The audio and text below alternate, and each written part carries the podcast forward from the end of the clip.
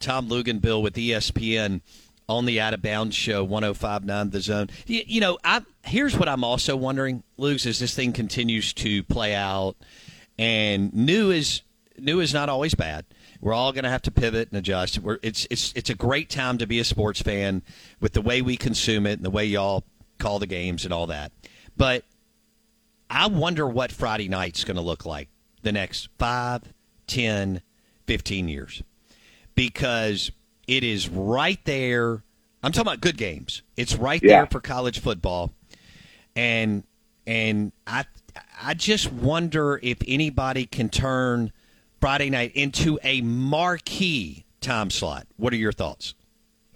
I would love it personally. I'd love to broadcast that window. Um, I think that once the NFL started going to Thursdays, do you remember how prominent Thursday night college football used to be? I mean, I don't, I don't know if you go back this far, but Tom, you know that whole when thing, I was at that whole Mississippi State, I, it, I was we would get a Thursday night game. Campus would close down. Then I'd go see my buddies at old when Sherrill and Tuberville were in Starkville in the '90s. We had all these Yeah. Thursday night games. It was the biggest deal in the state, Luke's. There's no doubt. I mean, when I grew up, if you remember, remember the old all the BYU San Diego State games on Thursday night, you know BYU Miami on or uh, San Diego State Miami. Like I grew up with all of that, and that's where it all kind of started. And it got bigger and bigger and bigger, and then next thing you know, you know the NFL starts playing on Thursday. The games aren't as big, and it's not. It, you know, we still air it. It's still it's still a, a game to watch, but it's not this big like marquee blockbuster matchup that I think people love to kick off their weekend with. And I don't think there's any reason why that couldn't happen on Friday. And on top of it, I think you'd have a lot of teams and a lot of coaches loving that window because it would be exclusive to their brand. It would be mm-hmm. exclusive to that window, and they've got no other competition. So, you know, we we've had it's interesting on the surface. I've looked at it the last you know couple of years. Is the matchup looks okay on paper, and then the game always ends up being awesome. Like it ends up being a great game. So I would love to see that happen. I think it would be awesome for college football. And one more thing, Tom Luginbill, the coaches get another day rest and recovery for their players going into the next game, and sometimes 24 hours can make all the difference in the world for three or four players as far as starters.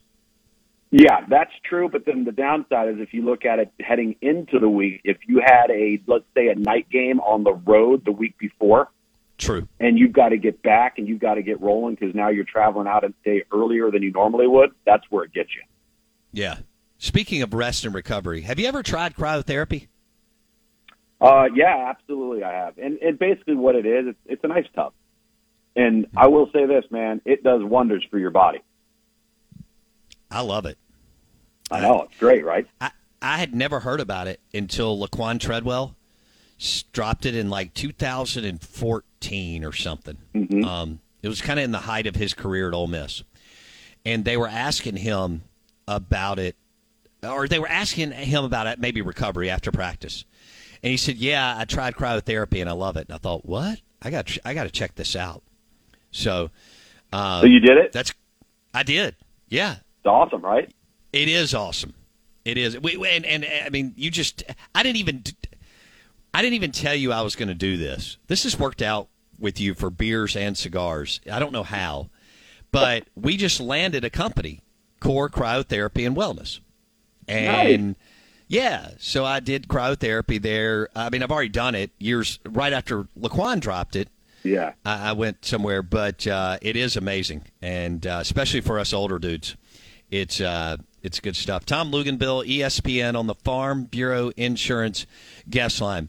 So, bottom line, Tom, we're, we're going to get more games. Week zero, I think, is going to happen. Um, that's going to be the new kickoff to college football. Labor Day will be week two, technically.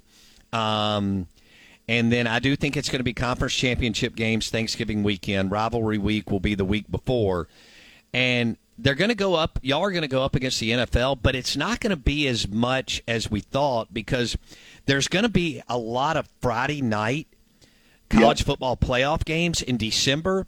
And for somebody like me that's looking for something to do, especially as an empty nester, um, I'm all about a steak, bourbon, Friday night college football playoffs. How do you see it in December? Oh, absolutely. I, and I, I think they formatted it very, very well. They've roughly put, you know, 10 days between each round. Okay. Um, I think that's, that's good because this thing's going to be a battle of attrition now. I mean, this is a lot of extra football.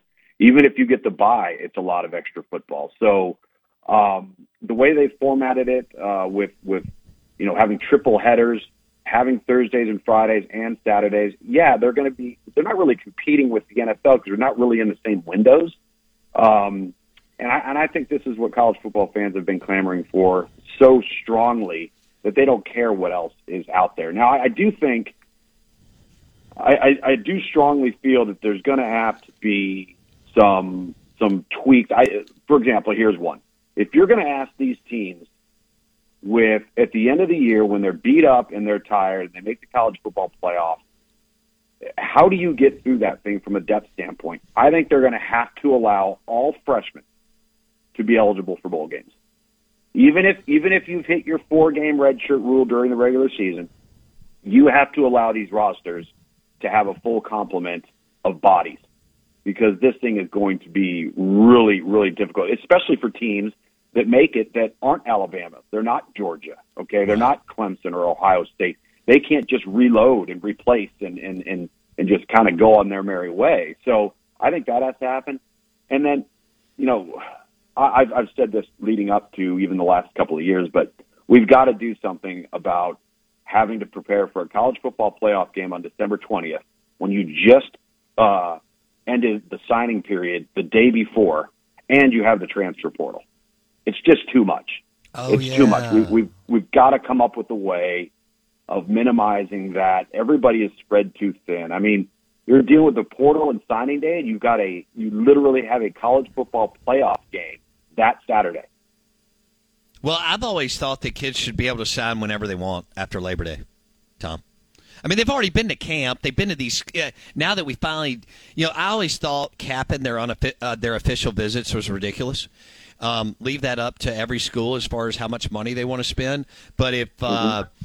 you know, if if if Jay Smith wants to go to Ole Miss seven times and Ole Miss wants to comp him for 48 hours, great. If he wants to go to Mississippi State, Bama, I'm I'm great with it. Let that Yeah. like your son's going through the recruiting process, right? I am Yeah. great with kids going on campus and and the schools having the ability to pay for it. Uh, you know, lodging and, and meals for 48 hours is uh, starting whatever in their June, April of their junior year, as many times as they want.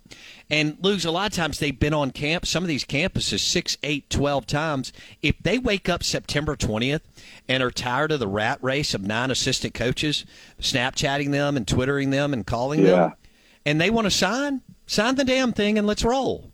What are your thoughts?